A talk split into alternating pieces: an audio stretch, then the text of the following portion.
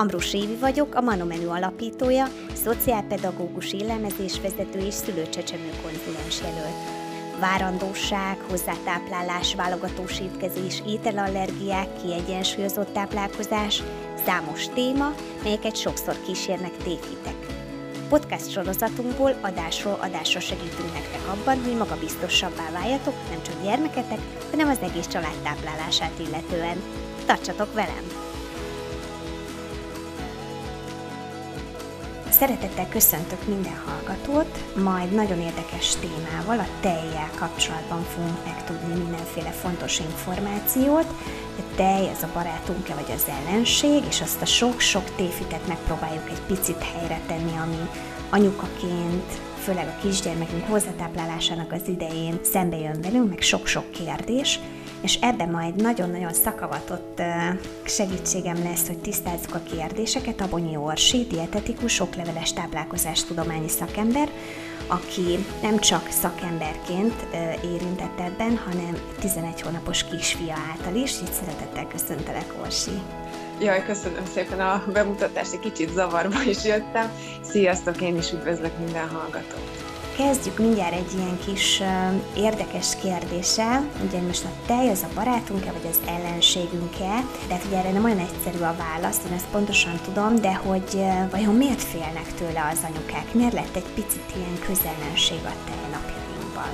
Azt gondolom, hogy ez egy nagyon, nagyon sokrétű dolog. Azt mindenek előtt szeretném hangsúlyozni, hogyha így ebből a kettő kategóriából kell választanom, de hát sosincs ugye egy igazság, de azért mindenképpen barátnak, mint sem ellenségnek szeretném a, a tejet hívni és nevezni. Valószínűleg ennek a média is lehet oka az, hogy ugye annyira nagymértékű információ áramlás történik mindenféle irányból, abszolút kontrollálatlanul, felénk, és nagyon nehéz eldönteni azt, hogy mi az, amire támaszkodhatunk, aminek van szakmai, vagy éppen tudományos alapja, vagy, vagy éppen teljesen fals információról beszélünk. Teszem azt akár azért, hogy egy valamilyen terméknek a marketingét megtámogassa például.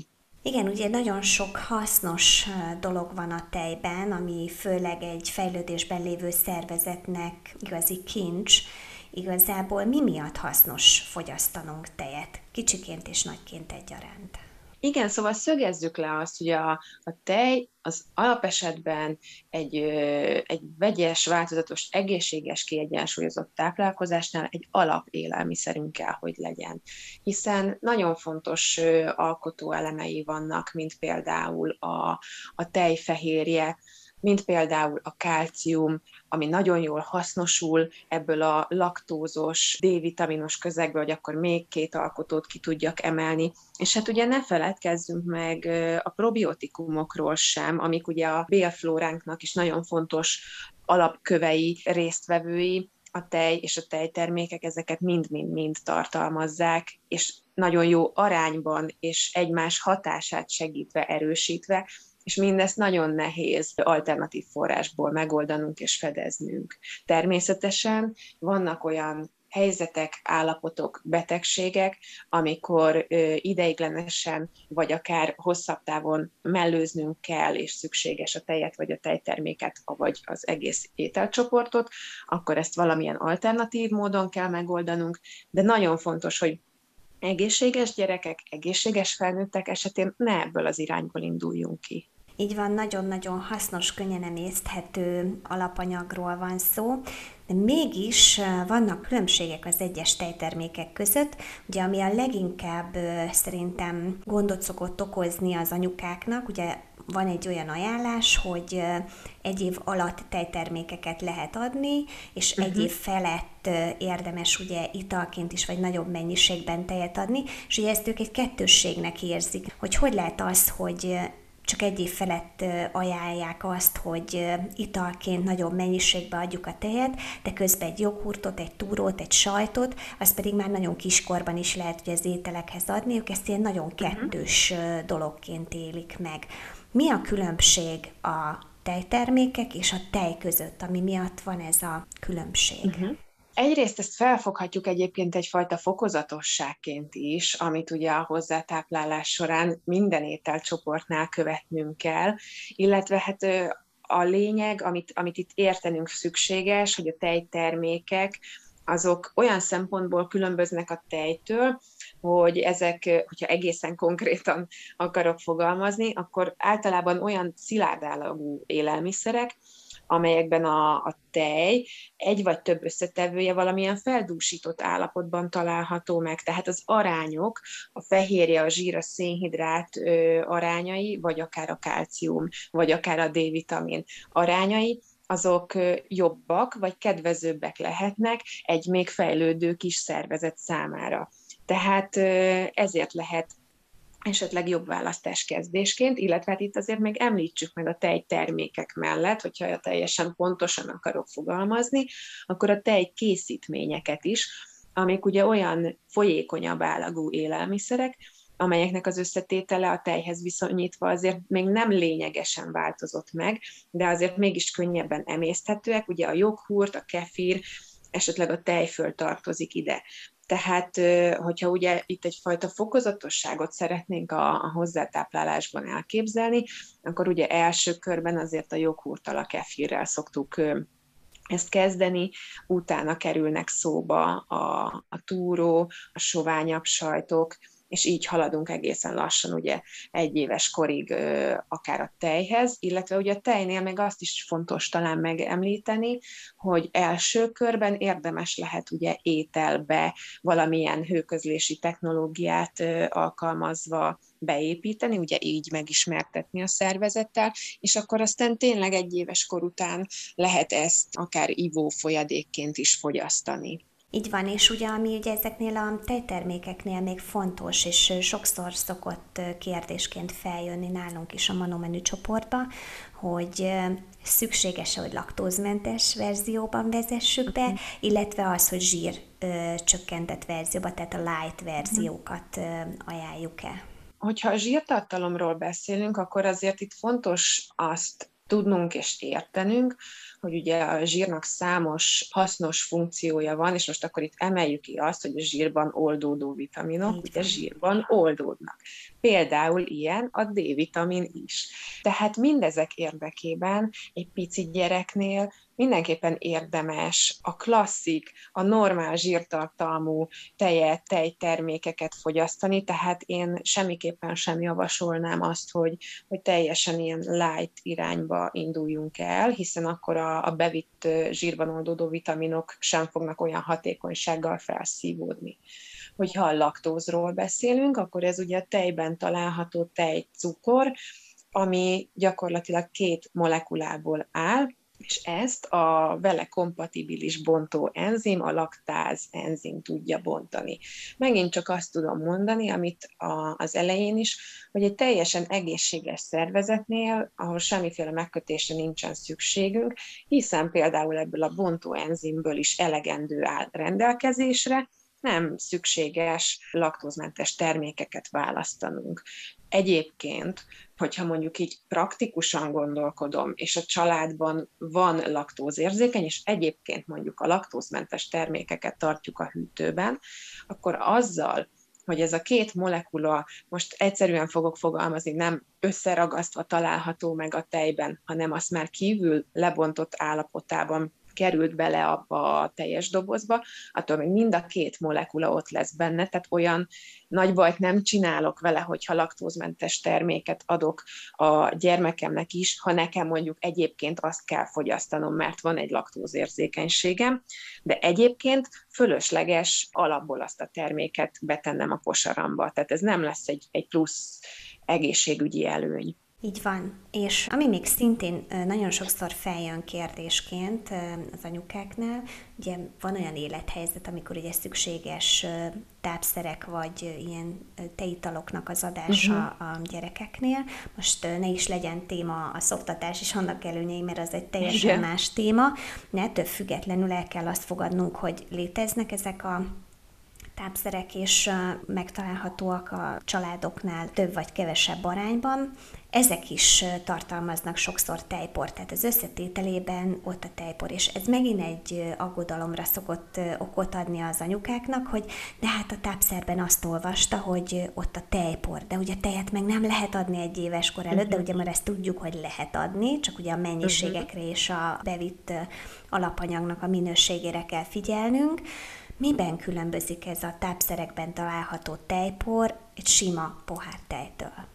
Gyakorlatilag szerintem meg is válaszoltad ezzel a, a kérdést, és, és ezt kell tudnunk és értenünk, hogy abban az esetben, hogyha egy ilyen élelmiszeripari termékről beszélünk, teszem azt akár ugye gyógyszer szintű dolgokról, akkor ott nagyon-nagyon komoly élelmiszerbiztonsági alapelveknek kell megfelelni, illetve természetes lesz, hogy a baba fejlődését veszik figyelembe, és azok az összetevők nem lesznek az ő emésztőrendszere számára nehezen emészthetőek, vagy még nem megfelelőek. Tehát én azt gondolom, hogy ha, ha erre van szükség, és ez valóban alátámasztott, akkor egyrészt mindenképpen kérjük ki szakember, gyerekorvos, akár gyermekdietetikus segítségét, mindenképpen azt a terméket válasszuk, amire nekünk szükségünk van, tehát ne feltétlenül a, a boltok, drogériák polcairól emeljünk le gondolkodás nélkül termékeket, illetve hogyha itt azért esetlegesen azért kerül szóba mondjuk egy, egy tápszernek a, a létjogosultsága vagy az alkalmazása, mert valamilyen tejfehérje probléma áll fenn, akkor viszont tényleg figyeljünk oda arra, hogy, hogy teljesen tejfehérje mentes termék legyen, vagy ugye szükség esetén létezik egy ilyen átmeneti állapot, amikor ezek a fehérjék már valamilyen szinten lebontva találhatóak meg, tehát egy picit könnyebben emészthetőek lesznek a baba szervezete számára. Én itt mindenképpen azt szoktam hangsúlyozni, hogyha bizonytalanok vagyunk, akkor kérjük ki a szakember segítségét, hogy melyik fajta lesz a számunkra legideálisabb választás de természetesen, ha arról beszélünk, hogy a baba teljesen egészséges, és nem ezért van szükség a tápszer alkalmazására, akkor attól, hogy ez tejport tartalmaz, még egy teljesen nyugodtan fogyasztható élelmiszer lesz a baba számára. Így van, tehát biztonságos a baba számára. Így van, igen. Kecske tej. Szerintem nincs hét, hogy ez a kérdés valamilyen formában szintén ne üsse fel a fejét, vagy ne lehessen ezzel kapcsolatban cikkeket, posztokat olvasni, hogy ez mennyivel jobb, mint a tehéntej, és ez igazából már hat hónapos kor után adható, és hogy, hogy ezzel gyakorlatilag még az anyatejet is ki lehet váltani, hogy aztán pro és kontra megjelennek ezzel kapcsolatban, aztán posztok, írások, válaszok. Na, tegyük tisztába a kecsketejet, hogy hol van a helye a kecsketej adásának.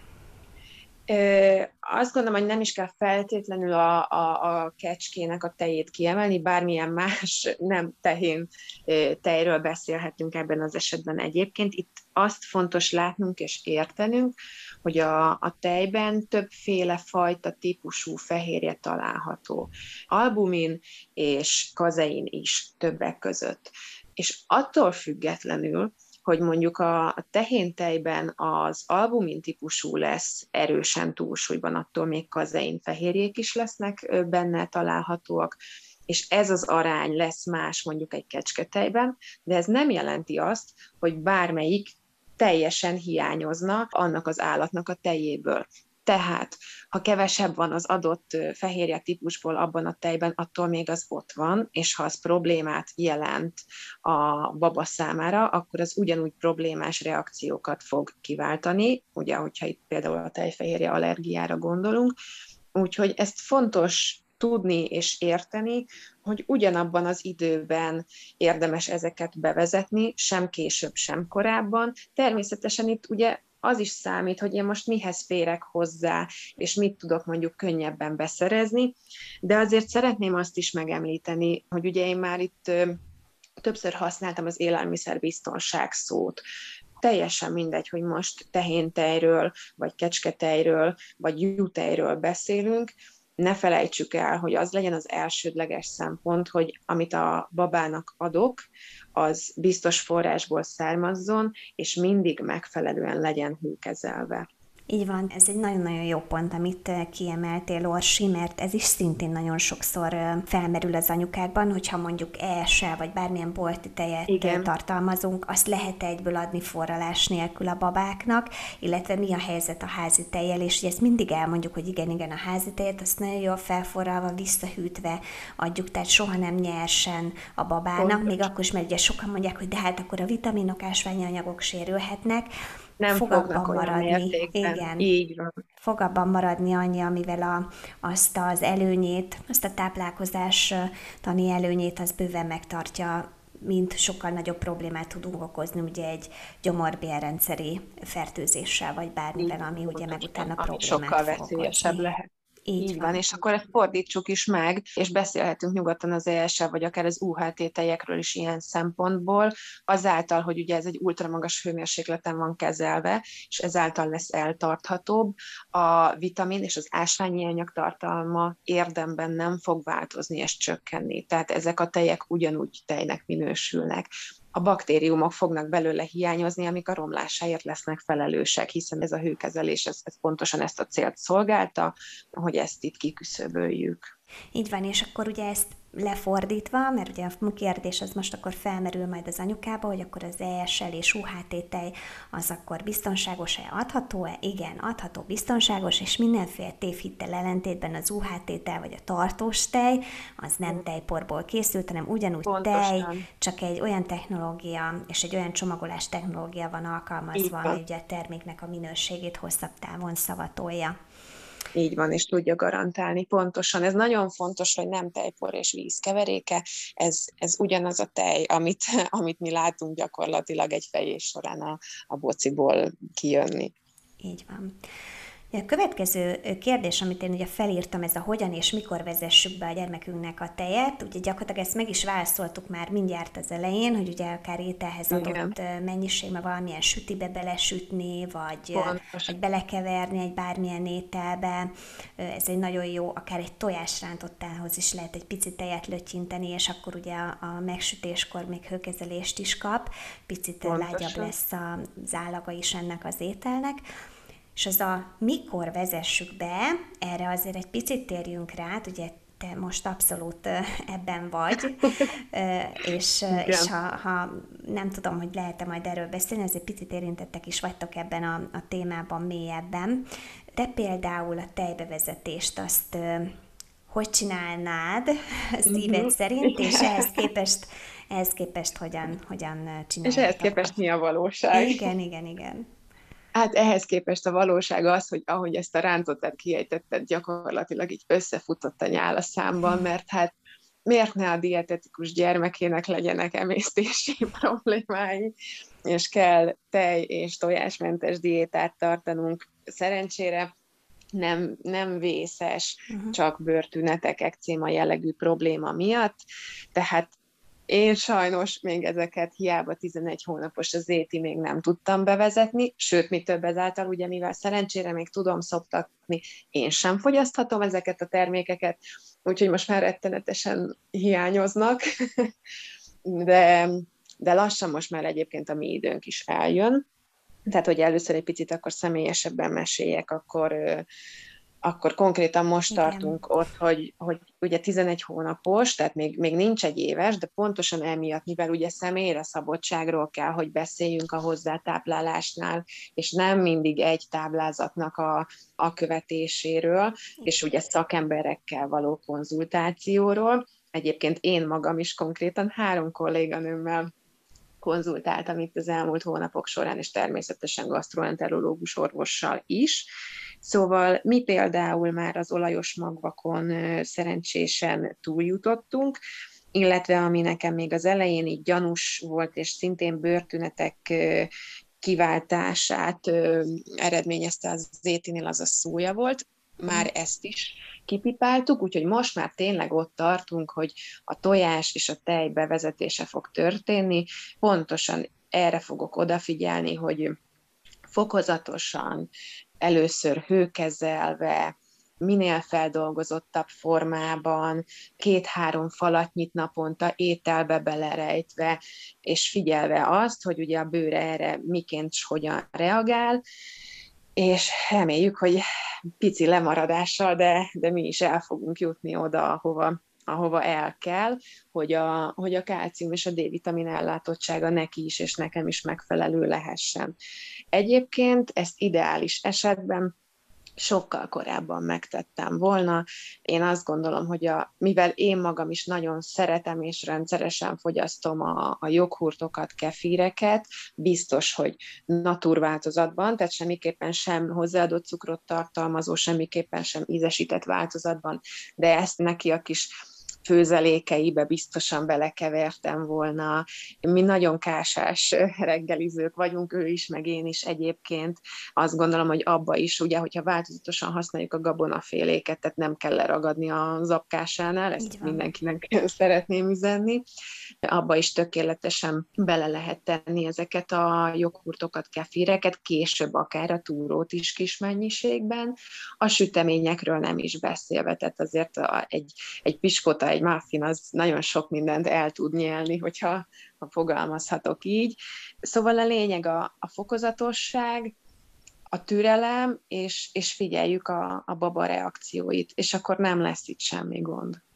Így van. És még egy információ azért nagyon fontos, illetve a, az anyukákban ezek sok-sok tudásanyag felhalmozódás után jön a következő kérdés, hogy na oké, okay, de melyik legyen az a tej, amit leveszek a polcról, melyik uh-huh. legyen az a joghurt, melyik legyen az a sajt, melyik legyen az a túró, uh-huh. és uh, ugye ebben megint nagyon nehéz uh, jól dönteni, elsőre úgy tűnik, és ugye azért, mert ebben ezzel kapcsolatban is azért nagyon sok információ látott napvilágot, illetve vannak ugye akár termékvisszahívások is, hogy ugye uh-huh. akár valamilyen bakteriális szennyeződés egy-egy tejtermékben benne van. Most ugye legutoljára az tejföl botrány volt igen, talán igen, pár igen, hónappal igen. ezelőtt.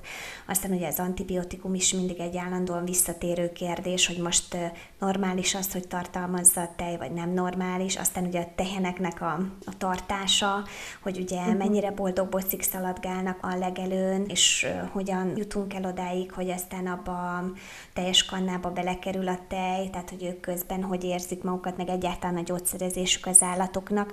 Azért mit, mit kell tudnunk akár így a külföldi, vagy, vagy mert ugye külföldről is nagyon sok tejtermék jön hozzánk, de leginkább ugye a hazaiaknál milyen elvárásoknak kell megfelelniük a tej terméket gyártóknak, uh-huh. vagy a tej feldolgozókoknak itthon? Kell ettől félnünk, hogy amit iszunk uh-huh. pohár tej, az tele van antibiotikummal?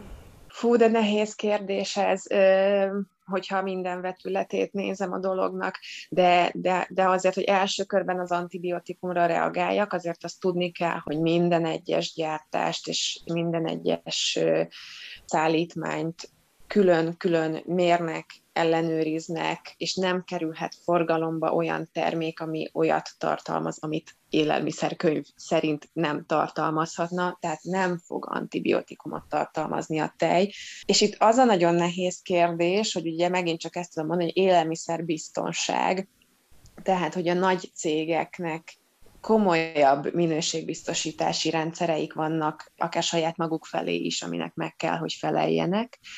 Tehát ez egy nagyon jó kérdés, és most nem szeretnék itt senki helyet dönteni, vagy, vagy pro és kontra mondok inkább dolgokat, hogy, hogy egy kézműves terméket választok-e inkább, vagy egy nagyon nagy nevű cégnek a, a termékét. Azt gondolom, hogy itt nekem kell ezt a személyes döntést meghoznom, mert cserébe ugye egy kis cégnél azért tényleg jobban lekövethető, hogy hogy annak a terméknek milyen volt az útja, és akár mondjuk melyik bociból Igen. indult a tej.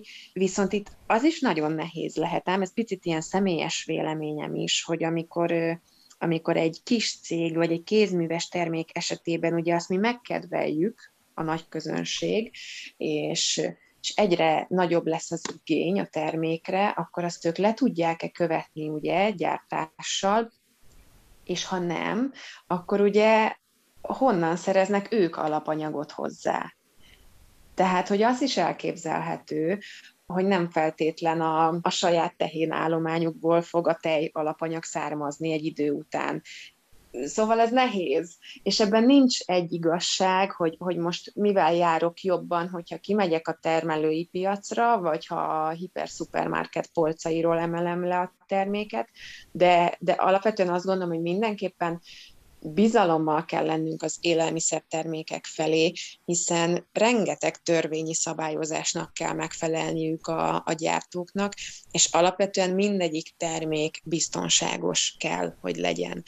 Az, hogy az, hogy élelmiszer botrányok előfordulnak, vannak, azok egyébként korábban is voltak, csak megint vissza tudok csatolni a beszélgetésünk legelejére, hogy a médiának köszönhetően ugye gyorsabban halad az információ, és ezekről gyorsabban szerzünk tudomást. Úgyhogy nehéz kérdés, és a, a felelős döntés az mindig a szülőé lesz, de azzal azzal teszünk a, a legrosszabbat, hogyha félelem miatt akár teljes élelmiszercsoportokat kihagyunk a, a baba, vagy akár a saját étrendünkből. Én erre dietetikusként mindig azt szoktam mondani, hogy minden egyes élelmiszerről be tudom bizonyítani azt is, hogy egészséges, meg az ellenkezőjét is.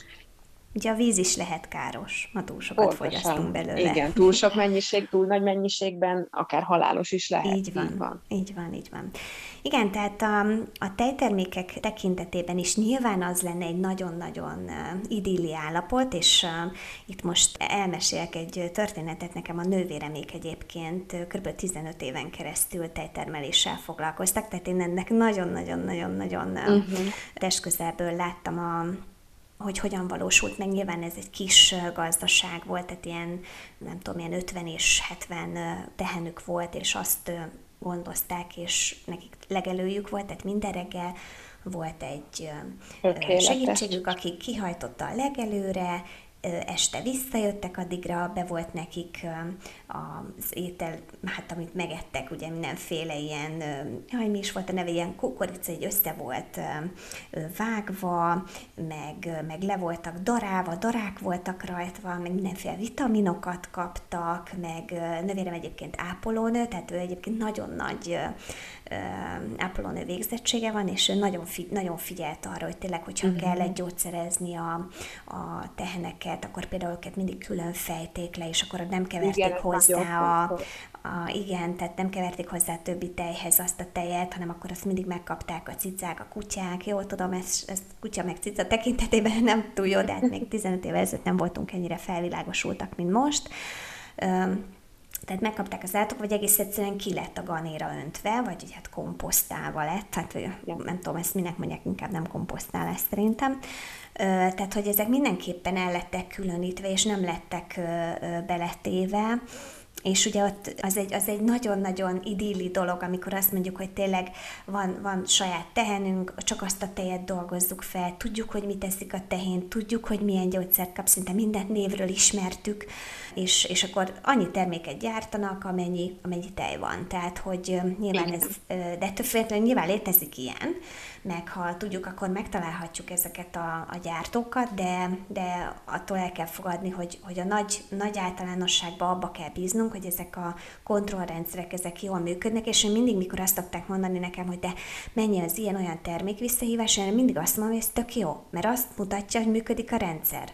Pontosan. Hogy folyamatosan ellenőrzik ezeket a termékeket. Ha soha nem hallanánk sehonnan se ilyen visszajelzést, főleg élelmiszer tekintetben, akkor az, az azért bennem mindig kérdést vet fel, hogy na most el van-e tusolva, vagy nincs, vagy hasonlók, de amikor azért helyek közel jönnek ilyen olyan termék visszahívások, hol ezért, hol ezért, persze ezek nem jók, mert az lenne a jó, hogyha minden szuperül működne, igen. igen, de gyakorlatilag ezt is mutatja, hogy egy megfelelő kontroll van, főleg itthon az élelmiszer tekintetében, tehát én azt gondolom, hogy lehet lehet ezeket a termékeket szeretni, és lehet használni, nyilván minden mértékkel. És nagyjából azt gondolom, hogy ez a, ez a kulcs. Hát én nagyon szépen köszönöm, szerintem nagyon tartalmas volt ez a beszélgetés, és remélem, hogy a legtöbb kérdésre azért az anyukák, illetve mindenki, aki hallgatja majd ezt az adást, az választ kapott. Ha mégsem, akkor nyugodtan küldjétek el nekünk. Nem tudom, most neked bármi még eszedbe jutott, vagy, vagy volt olyan, ami így menet közben gondolatodba szökkent, és akkor itt most megbeszélnénk? Szerintem elég jól kibeszéltük ezt a témát, amennyire, amennyire ki lehet, és remélem, hogy sikerült minden hallgatót megnyugtatni, vagy legalábbis egy reális képet mutatni a, a tejről és a tejtermékekről napjainkban. Nagyon szépen köszönjük, tartsatok velünk legközelebb is, szép napot, sziasztok! Sziasztok! A